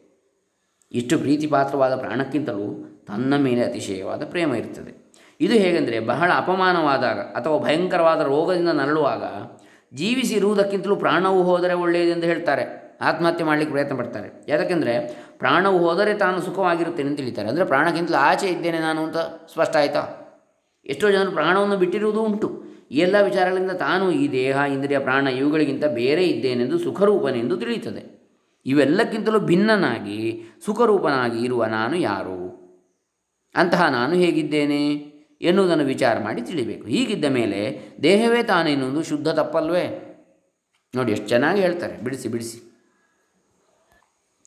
ಈಗ ಈ ದೇಹಕ್ಕೆ ನಾನೆನ್ನುತ್ತೀಯೆ ಈ ದೇಹಕ್ಕೆ ಏನಾದರೂ ಸುಖವಾಗಲಿ, ಕಷ್ಟವಾಗಲಿ, ಆದರೆ ನನಗೇ ಆಯಿತು ಅಂತ ತಿಳಿಯುತ್ತೀಯೇ? ಹೀಗೆ ತಿಳಿದುಕೊಂಡು ಏನಾದರೂ ಮಾಡಿ ಈ ದೇಹಕ್ಕೆ ಸುಖಪಡಿಸಬೇಕೆಂದು ನಾನಾ ರೀತಿಯ ಪ್ರಯತ್ನವನ್ನು ಮಾಡುತ್ತಿದ್ದೀಯೇ? ಯಾರಾದರೂ ಏನಾದರೂ ಈ ದೇಹಕ್ಕೆ ನಿಂದೆ ಮಾಡಿದರೆ, ನನಗೆ ನಿಂದೆ ಮಾಡಿದರೆ ತಿಳಿದುಕೊಂಡು ಅವರ ಮೇಲೆ ಕೋಪಿಸಿಕೊಳ್ಳುತ್ತೀಯೆ. ಹೊಗಳಿದರೆ ಆನಂದಿಸುತ್ತೀಯೆ. ಈಗ ದೇಹದ ಮೇಲಿರುವಷ್ಟು ಪ್ರೇಮವು ಯಾರ ಮೇಲೂ ಇರುವುದಿಲ್ಲ. ದೇಹವೆಂದರೆ ನಾನು, ನಾನೆಂದರೆ ದೇಹ ಎಂಬುದಾಗಿ ತಿಳಿದಿರುತ್ತೀಯೆ. ವಿಚಾರ ಮಾಡಿ ಗಾಢ ನಿದ್ರೆ ಅನುಭವದಿಂದ ನೋಡಿದರೆ ಈ ದೇಹವು ನಾನಲ್ಲವೆಂದು, ಇದು ನನಗೆ ಸಂಬಂಧವಿಲ್ಲವೆಂದು, ಇದು ಕೇವಲ ಭ್ರಮೆ ಎಂದು ನಿಶ್ಚಯವಾಗ್ತದೆ. ಇದು ಹೇಗೆ ಎಂಬುದನ್ನು ವಿಚಾರ ಮಾಡಿ ನೋಡೋಣ. ಇಷ್ಟು ಪ್ರೀತಿಗೆ ಪಾತ್ರವಾದ ಈ ದೇಹವು ಗಾಢ ನಿದ್ರೆಯಲ್ಲಿ ತೋರುವುದೇ ಇಲ್ಲ. ಆಗ ಈ ದೇಹಕ್ಕೆ ಸಂಬಂಧಪಟ್ಟ ಯಾವ ವಿಧವಾದ ಸುಖ ದುಃಖಾದಿ ಭೋಗಗಳು ನನಗಾಗುವುದಿಲ್ಲ. ದೇಹ ಸಂಬಂಧವಾದದ್ದು. ಅದಕ್ಕೆ ಏನಾದರೂ ರೋಗದ ಬಾಧೆ ಇದ್ದರೆ, ಮೈ ಮೇಲೆ ಹುಣ್ಣಾಗಿ ಅದರ ನೋವಿದ್ದರೆ, ಆಗ ಅವುಗಳ ಬಾಧೆಯೂ ನನಗೆ ತೋರುವುದೇ ಇಲ್ಲ ಗಾರ್ಡನ್ ನಿದ್ದೆಯಲ್ಲಿ ಆಗ ಇದಕ್ಕೆ ಯಾರು ಎಷ್ಟು ನಿಂದೆ ಮಾಡಿದರೂ ನನಗೆ ತಿಳಿಯುವುದಿಲ್ಲ. ಕಳ್ಳರು ಬಂದು ಕಳ್ಳತನ ಮಾಡಿಕೊಂಡು ಹೋದರೂ ತಿಳಿಯುವುದಿಲ್ಲ. ಮೈ ಮೇಲೆ ಹಾವು ಚೇಳು ಮೊದಲಾದ ಜಂತುಗಳು ಹರಿದು ಹೋದರೂ ತಿಳಿಯುವುದಿಲ್ಲ. ಕೆಲವರಿಗಂತೂ ದೇಹವನ್ನೇ ಬೇರೆ ಕಡೆಗೆ ತೆಗೆದುಕೊಂಡು ಹೋದರೂ ತಿಳಿಯುವುದಿಲ್ಲ. ಸ್ವಲ್ಪವೂ ಅರಿವಿಲ್ಲದೆ ಹೋದಂತೆ ತೋರ್ತದೆ. ಆ ಸಮಯದಲ್ಲಿ ನನಗೊಂದು ದೇಹವಿದೆ, ನಾನು ಮಲಗಿದ್ದೇನೆ ಎನ್ನುವ ಸ್ಮೃತಿಯೇ ಇರುವುದಿಲ್ಲ. ಆಗ ಆ ಶರೀರ ಸಂಬಂಧವಾದ ಸುಖ ದುಃಖಗಳು ಮಾನ ಅಪಮಾನಗಳು, ಶೀತೋಷ್ಣಾದಿಗಳು ಏಕೆ ನನಗಾಗುವುದಿಲ್ಲ? ಇದನ್ನು ಚೆನ್ನಾಗಿ ಅನುಭವದ ಕಣ್ಣಿನಿಂದ ವಿಚಾರಿಸಿ ನೋಡಿದರೆ, ತಾನು ಈ ದೇಹದ ಸಂಪೂರ್ಣ ಸಂಬಂಧವಿಲ್ಲದೆ ಇದಕ್ಕೆ ಬೇರೆಯಾಗಿ ಇರುವೆನೆಂದು ಎಂಬುದು ಸರ್ವರಿಗೂ ಹೊಳೆಯುತ್ತದೆ. ಈ ಅನುಭವದಿಂದಲೇ ಈ ದೇಹವೇ ತಾನೆಂಬ ಭಾವನೆಯು ತಪ್ಪಾಗಿರುವುದೆಂದು ಸ್ಪಷ್ಟವಾಗ್ತದೆ. ಇನ್ನು ಈಗಿನ ಈ ದೇಹವೇ ನಾನೆಂದು ನಾವು ತಿಳಿದಿರುವುದು ತಾತ್ಕಾಲಿಕ ಗ್ರಹಿಕೆ ಮಾತ್ರವೇ ಹೊರತು ಯಥಾರ್ಥವಲ್ಲವೆಂಬುದನ್ನು ಸ್ವಪ್ನದ ಅನುಭವದಿಂದಲೂ ನಿಶ್ಚಯಿಸಿಕೊಳ್ಳಬಹುದು.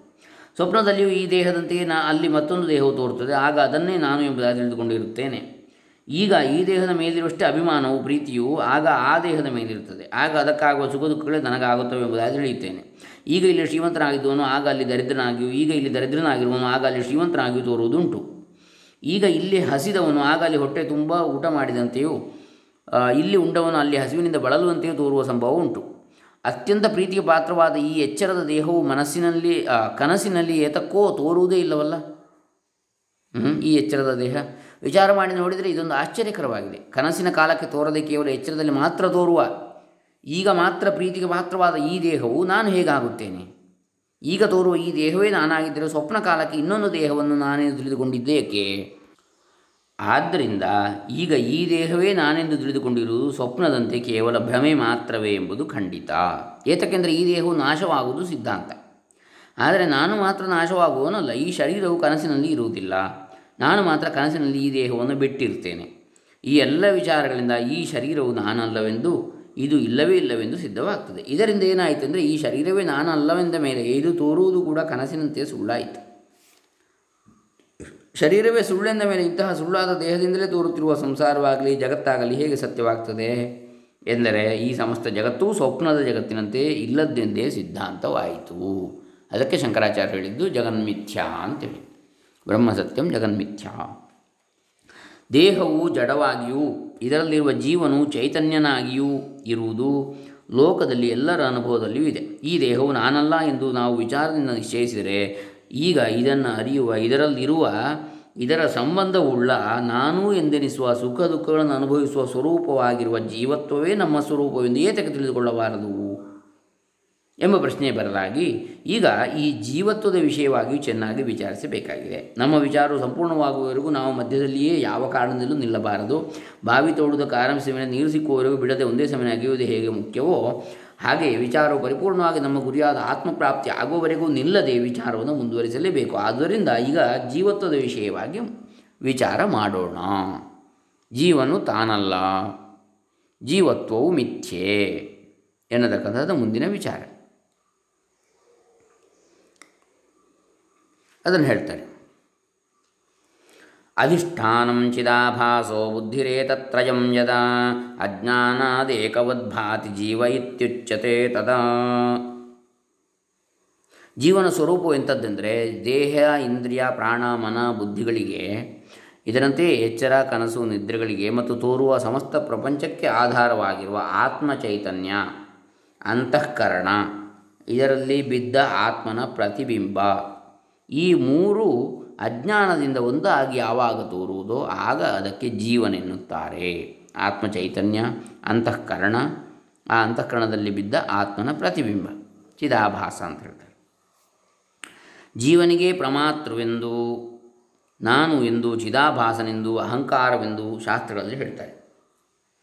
ಚಿದಾಭಾಸನೆಂದರೆ ಚೈತನ್ಯದಂತೆ ಕಾಣಿಸುತ್ತದೆ ಅಂತ, ಚಿತ್ತಿನ ಅಂತೆ ಆಭಾಸ ಆಗುವುದು ಮಾತ್ರ. ಚಿತ್ತಿನ ಆಭಾಸ ಮಾತ್ರ. ಆದರೆ ಅದು ಚೈತನ್ಯವಲ್ಲ. ಹೇಗೆಂದರೆ ಕನ್ನಡಿಯಲ್ಲಿ ತೋರುವ ತನ್ನ ಪ್ರತಿಬಿಂಬದಂತೆ. ಅಂತಃಕರಣದಲ್ಲಿ ಬಿದ್ದ ತನ್ನ ಆತ್ಮನ ಪ್ರತಿಬಿಂಬವೇ ನಾನು ನಾನು ಎಂದು ಅನಿಸುವುದು. ಹೇಗೆ ಕನ್ನಡಿಯಲ್ಲಿ ಬಿದ್ದ ತನ್ನ ಪ್ರತಿಬಿಂಬವು ತನ್ನಂತೆಯೇ ತೋರಿದರೂ ಸಹ ಇದು ತಾನಲ್ಲ, ಇದು ಸುಳ್ಳು, ನಾನು. ಇದು ನನ್ನ ನೆರಳು ತನ್ನ ಪ್ರತಿಬಿಂಬ, ತನ್ನ ತನ್ನ ನೆರಳು ಎಂದು, ತಾನೆಂದಾದರೂ ಆಗಬಹುದೇ? ಏತಕ್ಕೆಂದರೆ ಇದೇ ನಾ ತಾನಾಗಿದ್ದರೆ ಇದು ಯಾವಾಗಲೂ ಇರಬೇಕಾಗಿತ್ತು. ಆದರೆ ಈ ನಾನೆನಿಸುವುದು ಎಚ್ಚರದಲ್ಲಿ ಒಂದು ಥರವಾಗಿ ತೋರುತ್ತದೆ, ಕನಸಿನಲ್ಲಿ ಮತ್ತೊಂದು ಥರವಾಗಿ ತೋರುತ್ತದೆ ಗಾಢನಿದ್ರೆಯಲ್ಲಿ ಸಂಪೂರ್ಣವಾಗಿ ತೋರುವುದಿಲ್ಲ. ಅದರಿಂದ ನಾನು ನಾನೆಂದು ಅನ್ನಿಸುವ ಜೀವನು ತಾನಲ್ಲ, ಇದು ಮಿಥ್ಯೆಯಾದದ್ದು. ಹೇಗೆ ಕನ್ನಡಿಯಲ್ಲಿ ತೋರುವ ಮುಖವು ಅದಕ್ಕೆ ಆಧಾರವಾದ ಬಿಂಬವಾದ ತನ್ನನ್ನು ಬಿಟ್ಟು ಇರಲಾರದೋ, ಅದು ಸ್ವತಂತ್ರವಾಗಿಲ್ಲವೇ ಇಲ್ಲವೋ, ಬರಿಯ ತೋರಿಕೆ ಮಾತ್ರವೋ? ಹಾಗೆ ಅಂತಃಕರಣದಲ್ಲಿ ತೋರುವ ಈ ನಾನು ಜೀವ ಇದಕ್ಕೆ ಆಧಾರವಾದ ಬಿಂಬಭೂತವಾದ ತನ್ನನ್ನು ಆತ್ಮನನ್ನು ಬಿಟ್ಟು ಇರಲಾರದು. ಇದು ಸ್ವತಂತ್ರವಾಗಿ ಇಲ್ಲವೇ ಇಲ್ಲ. ಇದು ಬರಿಯ ಅನ್ನಿಸುವಿಕೆ ಆಭಾಸ ಮಾತ್ರ. ಕನ್ನಡಿಯಲ್ಲಿ ಮುಖವು ಎಲ್ಲಿದೆ, ಹೇಗಿದೆ ಎಂಬುದಾಗಿ ವಿಚಾರ ಮಾಡಿ ನೋಡಿದರೆ, ಹೇಗೆ ಅದು ಇಲ್ಲವೇ ಇಲ್ಲವೋ ಹಾಗೆ ದಾಸಬೋಧದಲ್ಲಿ ಹೇಳ್ತಾರೆ ಸಮತ ರಾಮದಾಸರು, ಈ ನಾನು ಎಲ್ಲಿದೆ, ಹೇಗಿದೆ, ನಾನು ಯಾರು ಎಂಬುದಾಗಿ ವಿಚಾರ ಮಾಡಿದರೆ ಸ್ವರೂಪವನ್ನು ನೋಡಿದರೆ, ಆಗ ಇದು ಆತ್ಮನಲ್ಲಿ ಒಂದಾಗುತ್ತದೆ. ಆತ್ಮನೇ ಆಗಿಬಿಡುತ್ತದೆ. ಇದು ಬೇರೆಯಾಗಿ ಉಳಿಯುವುದೇ ಇಲ್ಲ. ಇದಕ್ಕೆ ಅಸ್ತಿತ್ವವೇ ಇಲ್ಲವೆಂದಾಗ್ತದೆ. ಅಂದ ಮೇಲೆ ಜೀವನ ನಿಜವಾಗಿ ಇಲ್ಲಿದ್ದಾನೆ. ಹೇಗೆ ತನಗೆ ತೋರುವ ವಸ್ತು ತನಗಿಂತ ಭಿನ್ನವಾಗಿರುವುದರಿಂದಲೂ, ತನಗೆ ದೃಶ್ಯವಾಗಿರುವುದರಿಂದಲೂ ಅದು ತಾನಾಗುವುದಿಲ್ವೋ ಹಾಗೆ ಈ ನಾನು ಜೀವತ್ವ ಎನ್ನುವುದನ್ನು ಸಹ ನಾನು ಅರಿಯುತ್ತೇನೆ. ಹೇಗೆಂದರೆ ನಾನು ಎಂದು ಉಚ್ಚಾರ ಮಾಡುವಾಗ, ನಾನು ಇಂಥವನೆಂದು ಹೇಳುವಾಗ ತಿಳಿದು ಹೇಳುತ್ತೇನೆಯೋ, ತಿಳಿಯದೇ ಹೇಳುತ್ತೇನೆಯೋ ಎಂದರೆ ತಿಳಿದೇ ಹೇಳುತ್ತೇನೆ. ಅದು ತಿಳಿದ ಮೇಲೆ ತನಗೆ ದೃಶ್ಯವಾಯ್ತದು. ನಾನು ತಿಳಿಯುವಂಥದ್ದು ಅಂತೇಳಿ ಅದು. ತನಗಿಂತಲೂ ಬೇರೆ ಆಯಿತದು. ಎಂದ ಮೇಲೆ ತನಗೆ ತಿಳಿಯುವ, ತನಗೆ ದೃಶ್ಯವಾದ ನಾನು ತಾನು ಹೇಗಾಗ್ತದೆ? ಇದು ನನಗೆ ತಿಳಿಯಿತು. ಇದು ನನಗೆ ತಿಳಿಯಲಿಲ್ಲ ಎಂಬುದಾಗಿ ಹೇಳುವಾಗ, ಈ ತಿಳಿಯುವುದು ತಿಳಿಯಲಿಲ್ಲ ಎನ್ನುವ ಎರಡನ್ನೂ ತಿಳಿದು ಹೇಳುತ್ತೇನೆಯೋ, ತಿಳಿಯದೇ ಹೇಳುತ್ತೇನೆಯೋ ಎಂದರೆ ತಿಳಿದೇ ಹೇಳುತ್ತೇನೆ. ಎಂದ ಮೇಲೆ ತಿಳಿಯಿತು, ತಿಳಿಯಲಿಲ್ಲ ಎಂದು ಅನಿಸುವ ಈ ನಾನು ತಾನು ಹೇಗಾಗ್ತದೆ? ಈ ತಿಳಿಯಿತು, ತಿಳಿಯಲಿಲ್ಲ ಎನ್ನುವ ಇವೆರಡನ್ನೂ ಯಾವುದು ತಿಳಿಯುತ್ತದೆಯೋ, ಆ ಸ್ವರೂಪದಲ್ಲಿ, ಆತ್ಮನಲ್ಲಿ ಅಥವಾ ತನ್ನಲ್ಲಿ ಈ ನಾನು ಇದೆಯೋ ಎಂದರೆ ಅಲ್ಲಿ ಇದು ಇಲ್ಲವೇ ಇಲ್ಲ. ನಾವು ಯಾವಾಗಲೂ ಹೊರಗಡೆ ನಮಗಿಂತ ಭಿನ್ನವಾದ ವಸ್ತುಗಳನ್ನು ನೋಡ್ತೇವೆ ಹೊರತು ಇವುಗಳನ್ನು ನೋಡುವ ತನ್ನನ್ನು ಒಳಗಡೆ ತಿರುಗಿ ನೋಡುವುದೇ ಇಲ್ಲ. ತನ್ನೊಳಗೆ ತನ್ನನ್ನು ನೋಡುವುದೆಂದರೆ ಬಹಳ ಜನರಿಗೆ ಅರ್ಥವೇ ಆಗುವುದಿಲ್ಲ. ಇದು ಗೊತ್ತೇ ಇಲ್ಲ. ಈಗ ಸ್ವಲ್ಪ ಹೊರಗಡೆ ನೋಡುವುದನ್ನು ನಿಲ್ಲಿಸಿ, ಹಿಂತಿರುಗಿ ಇವುಗಳನ್ನೆಲ್ಲ ನೋಡುವಂತಹ ತನ್ನನ್ನು ನೋಡಲು ಪ್ರಯತ್ನ ಮಾಡಬೇಕು. ಹೇಗೆ ಬಟ್ಟೆಯಲ್ಲಿರುವ ನೂಲನ್ನು ನೋಡಿದಾಗ ನೂಲಿಗಿಂತ ಬಟ್ಟೆ ಬೇರೆಯಾಗಿ ಉಳಿಯುವುದಿಲ್ಲವೋ ಹಾಗೆ, ಈ ನಾನಿನ ಅನ್ನಿಸುವಿಕೆ ಅಥವಾ ಸ್ಫೂರ್ತಿಯ ಹಿಂದೆ ಹೋಗಿ ಇದನ್ನು ಅರಿಯುವ ಬರೀ ಅರಿವಿನಲ್ಲಿ, ಆತ್ಮನಲ್ಲಿ ನಿಂತು ನೋಡಿದರೆ, ಆಗ ಈ ನಾನು ತೋರುವುದೇ ಇಲ್ಲ. ಇದು ಇಲ್ಲವಾಗಿ ಬಿಡುತ್ತದೆ ಇದು ಬರಿಯ ಮಾತಲ್ಲ, ಅನುಭವ ಅಂತ ಹೇಳ್ತಾರೆ. ಈ ದೃಷ್ಟಿಯಿಂದ ನೋಡಿದರೆ ಇದು ಸರ್ವರಿಗೂ ಅನುಭವಕ್ಕೆ ಬರ್ತದೆ ಎಂದ ಮೇಲೆ, ಈ ನಾನು ತಾನು ಹೇಗ, ಈ ನಾನು ತಾನು ಹೇಗಾಗ್ತದೆ? ಇಲ್ಲವೇ ಇಲ್ಲ. ನಾಟಕದಲ್ಲಿ ನಟನು ಹೇಗೆ ಅನೇಕ ವಿಧವಾದ ಬೇರೆ ಬೇರೆಯ ಪಾತ್ರಗಳನ್ನು ಧರಿಸುತ್ತಾನೆಯೋ, ಹಾಗೆ ಈ ನಾನು ಎನ್ನಿಸುವುದು ಈ ಭವರಂಗದಲ್ಲಿ ಅನೇಕ ವಿಧವಾದ ಪಾತ್ರಗಳನ್ನು ಧರಿಸುತ್ತದೆ. ಇದು ಪಾತ್ರಗಳನ್ನು ಬಿಟ್ಟು ಇರುವುದೇ ಇಲ್ಲ. ಹಾಗೆ ಇದಕ್ಕೆ ಸಾಧ್ಯವಿಲ್ಲ ಇದು ಒಂದು ಸಲ ನಾನು ಸುಖಿ ಎನ್ನುತ್ತದೆ ಮತ್ತೊಂದು ಸಲ ನಾನು ದುಃಖಿ ಎನ್ನುತ್ತದೆ. ಒಂದು ಸಲ ನಾನು ಪುಣ್ಯಾತ್ಮ ಎನ್ನುತ್ತದೆ ಮತ್ತೊಂದು ಸಲ ನಾನು ಪಾಪಿಷ್ಟನ ಹ್ಞೂ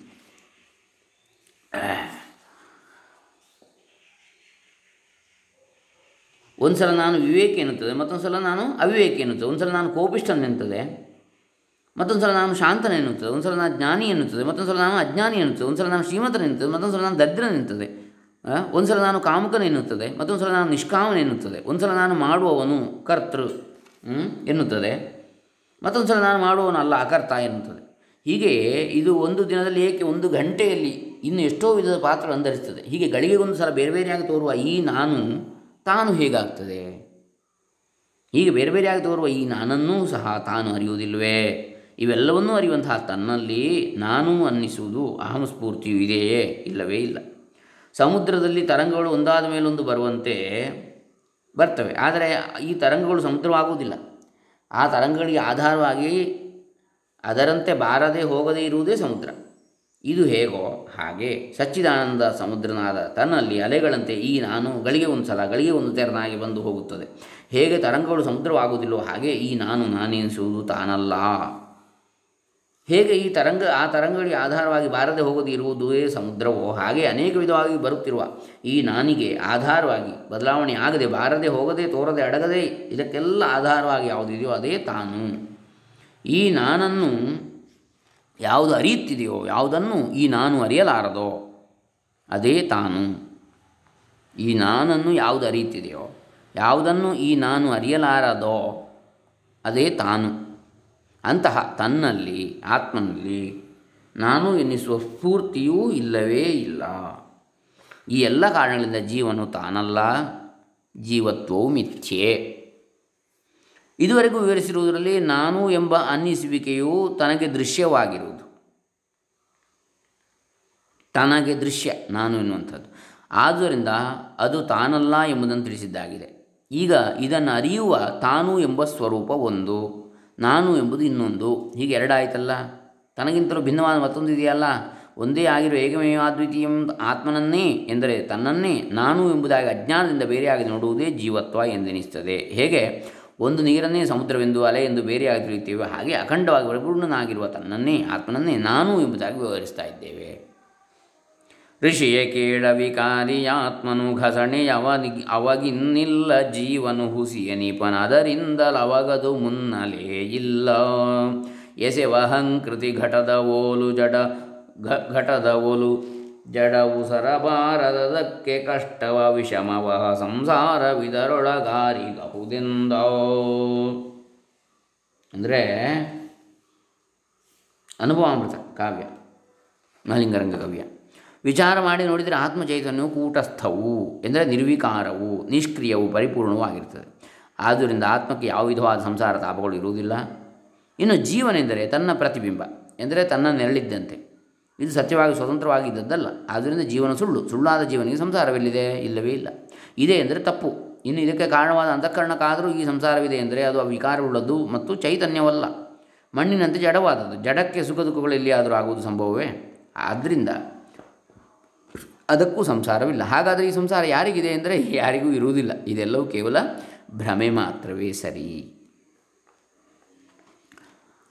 ಭ್ರಮೇಣಾಹಂ ಭ್ರಮೇಣತ್ವಂ ಭ್ರಮೇಣೋಪಾಸಕಾ ಜನಾ ಭ್ರಮೇಣೇಶ್ವರ ಭ್ರಮ ಭ್ರಮಮೂಲಮಿದಂ ಜಗತ್. ನೋಡಿ, ನಾನು ಅನಿಸುವುದು ಭ್ರಮೆ. ನೀನು ಅನಿಸುವುದು ಭ್ರಮೆ. ಭ್ರಮೆ ರೂಪವಾದ ನಾನು ಎನಿಸುವುದರ ಮೂಲಕ ಮಾಡುವ ಉಪಾಸನೆಗಳು. ಇದರಿಂದ ಉತ್ಪನ್ನವಾದ ಈಶ್ವರ ಭಾವನೆಯು ಜೀವಭಾವನೆಯು ಭ್ರಮೆಯೇ ಸರಿ. ಮತ್ತೊಂದು, ಜಗತ್ತೊಂದು ಇದೆ. ಎನ್ನಿಸುವುದು ಅದರಲ್ಲಿ ಅನೇಕ ಜೀವರಿದ್ದಾರೆ ಎಂದೆನಿಸುವುದು ಭ್ರಮೆಯೇ ಸರಿ. ಈ ಸಮಸ್ತ ಜಗತ್ತು ಭ್ರಮೆಯಿಂದಲೇ ತೋರ್ತಾ ಇದೆ. ಈ ಸಂಸಾರವು ಸುಖ ದುಃಖಗಳು ಹುಟ್ಟು ಸಾವುಗಳು ಸ್ತ್ರೀ ಪುರುಷ ಭಾವನೆಗಳು, ಪಾಪ ಪುಣ್ಯ, ಬಡತನ ಸಿರಿತನಗಳು, ಮಾನಾಪಮಾನಗಳು, ಮತ್ತು ಇನ್ನು ಏನೇನಿದೆ, ಎಲ್ಲವೂ ಭ್ರಮೆಯೇ ಸರಿ. ದಾಸಬೋಧದಲ್ಲಿ ಸಮರ್ಥ ರಾಮದಾಸರು ಹೇಳ್ತಾರೆ, ನಾನು ಎನ್ನು, ಎಂದು ಅನ್ನಿಸುವುದು ಸುಳ್ಳು. ನಾನು ಹೇಳುವುದು ಸುಳ್ಳು. ನಾನು ಕೇಳುವುದು ಸುಳ್ಳು. ನಾನು ನಡೆಯುವುದು ಸುಳ್ಳು. ನಾನು ನನ್ನದು ಎಂದು ಅನ್ನಿಸುವುದೆಲ್ಲ ಸುಳ್ಳು ಸುಳ್ಳೇ ಆಗಿದೆ. ಎಲ್ಲವೂ ಸುಳ್ಳಿನ ಕಂತೆ ಆಗಿದೆ. ಎಲ್ಲ ಕೇವಲ ಕಲ್ಪನಾ ಮಾತ್ರವೇ ಹೊರತು ಸತ್ಯವಾಗಿ ಇಲ್ಲವೇ ಇಲ್ಲವೆಂದು ಸಮರ್ಥ, ಸದ್ಗುರುಗಳು, ಸದ್ಗುರು ಸಮರ್ಥ ರಾಮದಾಸರು ಹೇಳ್ತಾರೆ.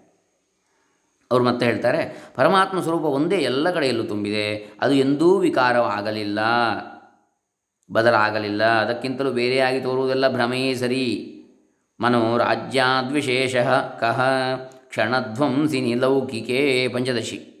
ಒಂದು ಕ್ಷಣಕ್ಕೆ ತೋರಿ ಮತ್ತೊಂದು ಕ್ಷಣಕ್ಕೆ ಅಡಗುತ್ತಿರುವ ಜಗತ್ತು ಸಂಸಾರವು ವಿಷಯಗಳು ಮೊದಲಾದ ಸಮಸ್ತವು ಮನೋರಾಜ್ಯಕ್ಕಿಂತಲೂ ಹೆಚ್ಚಿಗೆ ಏನಿದೆ? ಎಲ್ಲವೂ ಮನೋರಾಜ್ಯ ಅಷ್ಟೇ, ಮನಸ್ಸಿನ ರಾಜ್ಯ ಅದು. ಇದೆಲ್ಲವೂ ಹೇಗಿದೆ ಎಂದರೆ ಕೇಳು ಬಂಜೆಗೆ ಮಕ್ಕಳಿಪ್ಪತ್ತೇಳು ಮಂದಿಗಳೆಂದು ತಿಳಿಯಲು ಕಾಳಲ ಸಂಸಾರ ವಕಟ ಗಗನಲತೆಯಲ್ಲಿ ಹೇಳಲರಿಯದು. ಹೇಳಲರಿಯದ ಕುಸುಮದಂದದಿ ಲೀಲೆದಿಟವಿದು ಶಶವಿಷಾಣದ ಓಲು ಭಾವಿಸಿ ಮಿಥ್ಯವಾದಿಗ ಭೇದ್ಯಬಹುದೆಂದ. ಅನುಭವಾಮೃತ ಕಾವ್ಯ ಮಹಲಿಂಗರಂಗ ಕವಿಯದ್ದು. ಬಂಜೆಗೆ ಇಪ್ಪತ್ತೇಳು ಜನ ಮಕ್ಕಳಿದ್ದರು. ಯಾರಿಗೆ? ಬಂಜೆಗೆ. ಅವರು ಬಹಳ ಚತುರರು. ಅವರಿಗೆ ಮಕ್ಕಳು, ಮೊಮ್ಮಕ್ಕಳುಗಳಾದರೂ ಅವರೆಲ್ಲ ಸುಖದಿಂದಿದ್ದಾರೆ. ಎಂಬುದಾಗಿ ಹೇಳಿದರೆ ಅದು ಎಷ್ಟು ಅಸಂಭವವೋ ಹಾಗೆಯೇ ನಾನು ದೇಹವಾಗಿದ್ದೇನೆ, ನಾನು ಜೀವನಾಗಿದ್ದೇನೆ, ಜಗತ್ತು ಇದೆ, ಸಂಸಾರವಿದೆ ಎನ್ನುವು ಸಹ ಅಷ್ಟೇ ಅಸಂಭವ ಎಂದರೆ ಇದಾವುದೂ ಇಲ್ಲವೇ ಇಲ್ಲ. ಇದೆಲ್ಲ ಆಕಾಶ ಪುಷ್ಪದಂತೆ, ಗಗನ ಕುಸುಮದಂತೆ, ಮೊಲದ ಕೊಂಬಿನಂತೆ. ಮಾತು ಮಾತು ಮಾತ್ರ, ಕೇವಲ ಮಾತು ಮಾತ್ರ. ಇದುವರೆಗಿನ ವಿಚಾರದಿಂದ ತೋರುವ ಈ ದೇಹವು ಮತ್ತು ನಾನು, ನಾನೆಂದು ಅನ್ನಿಸುವ ಜೀವತ್ವವು ತಾನಲ್ಲ. ಇವೆಲ್ಲವೂ ಮಿಥ್ಯೆಯಾಗಿದೆ ಅಂದರೆ ಕೇವಲ ಹುಸಿ ತೋರಿಕೆ ಮಾತ್ರ. ತಾನು ಇವೆಲ್ಲಕ್ಕಿಂತಲೂ ಬೇರೆಯಾಗಿದ್ದೇನೆ ಎಂಬುದು ಸಿದ್ಧವಾಯಿತು ಇನ್ನು ಮುಂದೆ ಇವೆಲ್ಲಕ್ಕಿಂತಲೂ ಬೇರೆಯಾಗಿರುವ ತಾನು ಹೇಗಿದ್ದೇನೆ? ಮತ್ತು ತಾನು ಎಂಬುದರ ಸ್ವರೂಪ ಏನು? ಎನ್ನುವುದನ್ನು ಸ್ವಲ್ಪ ವಿಚಾರ ಮಾಡಿ ನೋಡೋಣ. ಆತ್ಮಸ್ವರೂಪವೇ ತಾನು ಎಂಬಂಥದ್ದು. ಇದನ್ನು ಮುಂದಿನ ಇದರಲ್ಲಿ ನೋಡೋಣ ಕಂತಿನಲ್ಲಿ. ಹರೇ ರಾಮ. ಸರ್ವೇ ಜನ ಸುಖಿನೋ ಭವಂತು, ಲೋಕಾ ಸಮಸ್ತ ಸುಖಿನೋ ಭವಂತು. ಸಜ್ಜನಗಡ ನಿವಾಸಿ ಶ್ರೀರಾಮಸ್ವಾಮಿ ಚರಣಾರವಿಂದ ಅರ್ಪಿತಮಸ್ತು ಓಂ ತತ್ಸತ್.